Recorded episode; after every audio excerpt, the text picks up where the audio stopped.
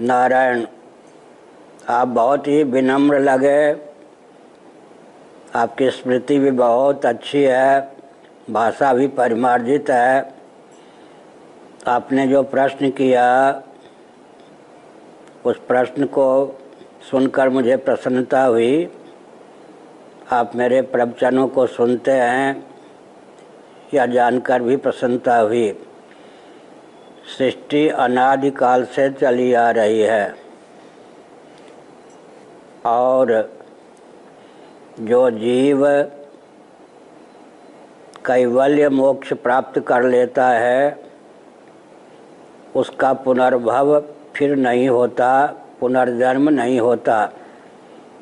कदाचित वह मर्त्यलोक में, जीवन काल में ही आत्मा और ब्रह्म के एकत्व का ज्ञान प्राप्त कर ले तो देह त्याग के बाद उस जीवात्मा का लोक लोकांतरों में गमन नहीं होता और न पुनर्भव होता है। जैसे घट के फूट जाने पर घटाकाश, महाकाश रूप ही परिलक्षित होता है, वैसे ही सूक्ष्म और कारण शरीर तत्वज्ञान के प्रभाव से जीवन काल में जिसके भुन जाते हैं, प्रारब्ध के पूर्ण हो जाने पर शरीर छूटने पर वे जल जाते हैं, राख हो जाते हैं, अर्थात उस जीवात्मा को अपने चपेट में डालने में समर्थ नहीं होते हैं। सूक्ष्म और कारण शरीर का नाम ही वेदांत में पुर्यष्टक है।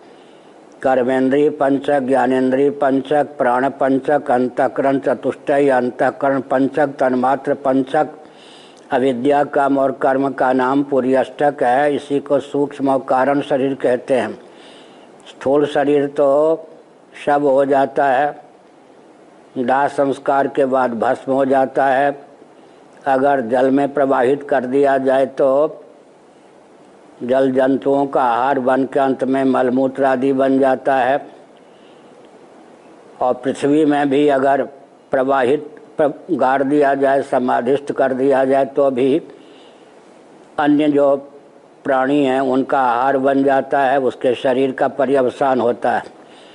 सूक्ष्म कारण शरीर जिसको पुर्यष्टक कहते हैं, जो कृतार्थ जीव नहीं हैं, उनके साथ बना रहता है। लेकिन तत्वज्ञ जब शरीर छोड़ता है तो सूक्ष्म कारण शरीर भी उसके शांत हो जाते हैं, नष्ट हो जाते हैं। मानो घड़े के फूट जाने पर घट में रहने वाला आकाश महाकाश हो गया हो। इसका अर्थ यह है जो जो जीव जब कैवल्य मोक्ष प्रदान करने वाला तत्व ज्ञान प्राप्त कर लेता है, तब देह त्याग के बाद उसके लिए संसार सदा के लिए शांत हो जाता है। कदाचित कोई मुमुक्षु जीवन काल में मुक्त न हो सके। एकया यात्यना वृत्तिमन्यया वर्तते पुनः। भगवत गीता के आठवें अध्याय के अनुसार वह ब्रह्मलोक तक गमन करता है।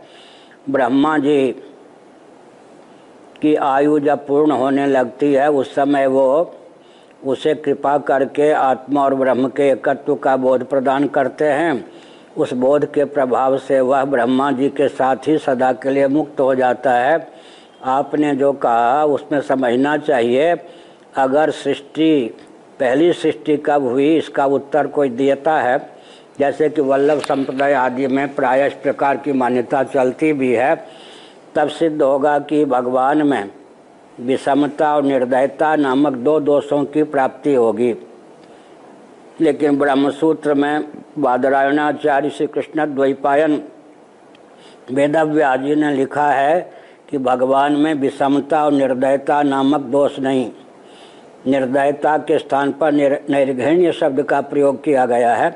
संस्कृत में प्रायः दया के अर्थ में घृणा शब्द का प्रयोग होता है। अगर हम पहली सृष्टि कभी मानेंगे तो जब कोई जीव थे ही नहीं, भगवान के अतिरिक्त कोई जीव थे ही नहीं तो जीवों के शुभाशुभ कर्म भी नहीं थे। तो किसी को पशु, किसी को पक्षी, किसी को वृक्ष, किसी को मनुष्य, किसी को कुछ और बना दिया भगवान ने तो भगवान विषमता की प्राप्ति होगी, निर्दयता की भी प्राप्ति होगी। किसी को यम यातना किसी को इंद्र का पद प्रदान करना उचित नहीं होगा। इसीलिए गीता में भी कहा गया है, निर्दोषम ही समम ब्रह्म, परमात्मा सम और निर्दोष हैं। तो भगवान में विषमता और निर्दयता नामक दोषद्वय की प्रसक्ति या प्राप्ति न हो, इसलिए वेदांत का यही सिद्धांत है कि सृष्टि अनादिकाल से चली आ रही है। योग दर्शन का भी यह सिद्धांत है कि जो जो जीव अपने स्वरूप का ठीक ढंग से ज्ञान प्राप्त कर लेता है, उस कृतार्थ जीव के प्रति द्वैत प्रपंच शांत होकर भी अन्यों के प्रति बना रहता है। सूत संहिता के भाष्य में तात्पर्य दीपिका के माध्यम से माधवाचार्य श्री विद्यारण्य स्वामी जी ने एक तथ्य उद्भाषित किया है कि योग दर्शन का अंतरंग अभिप्राय यह है, रस्सी को किसी ने सर्प जाना, किसी ने धारा, किसी ने माला, किसी ने भूषित, किसी ने दंड जाना। जिस जिसने नायम सर्पो रजुड़ियम या सर्प नहीं है, रस्सी है, इस तथ्य को जान लिया, उसके प्रति वो सर्प धारा, माला भूषित दंड या केवल सर्प की निवृत्ति हो जाती है। जिसको रस्सी का ज्ञान नहीं हुआ तो जो भ्रम उसको बना रहता है बना ही रहता। इसी प्रकार जिस जिस जीव को कैवल्य मोक्ष प्रदान करने वाला तत्व ज्ञान प्राप्त हो जाता है, उस जीव के लिए, सदा के लिए संसार शांत हो जाता है। तो अनादि शांत शांत माने अंत सहित यह संसार है। अर्थात जीव का बंधन अनादि है, लेकिन बंधन अनंत नहीं है। अनादि होकर के भी बंधन अनंत नहीं है। संसार अनादि काल से चलता है। प्रवाह रूप से अनंत काल तक चलता रहेगा। लेकिन जो जो जीव अपने वास्तविक स्वरूप परमात्मा से अपनी एकता को पहचान लेंगे और आत्मा स्वरूप ब्रह्म में ब्रह्म स्वरूप आत्मा में, प्रकृति सहित प्रपंच के मिथ्यात्व का निश्चय प्राप्त कर लेंगे, उनके प्रति सदा के लिए संसार शांत हो जाएगा।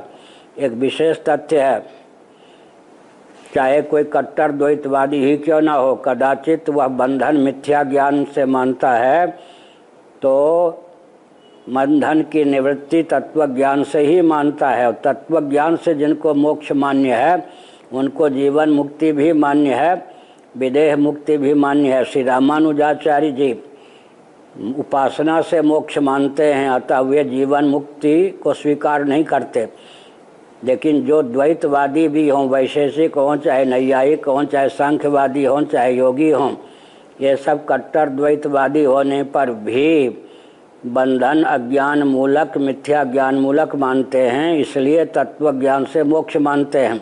जिनको तत्व ज्ञान से मोक्ष मान्य है, वे चाहे कट्टर द्वैतवादी हों, देहत्याग के बाद उनको किसी द्वैत प्रपंच की प्रतीति नहीं होती, वो भी सदा के लिए उनका जो वास्तविक स्वरूप उस दर्शन के अनुसार है, वही होकर शेष रहते हैं। अर्थात न रहे बाँस, न बने बांसुरी मन का योग उनके साथ नहीं होता। मन का योग मनोयोग प्रारब्ध मूलक है। प्रारब्ध कट जाने पर जिसके माध्यम से सृष्टि का दर्शन होता था, वो मन ही उनका, उनसे संयुक्त नहीं रहता। एतावता कट्टर द्वैतवादी भी सदा के लिए द्वैत दर्शन से विमुक्त होकर ही ज्ञानोत्तर शेष रहते हैं, ऐसी स्थिति में संसार अनादि होने पर भी अनंत नहीं है और प्रवाह रूप से अनंत होने पर भी तत्वज्ञों के लिए सदा के लिए शांत हो जाता है। यह शांत शांत अंतयुक्त है। यह उत्तर है पहले प्रश्न का।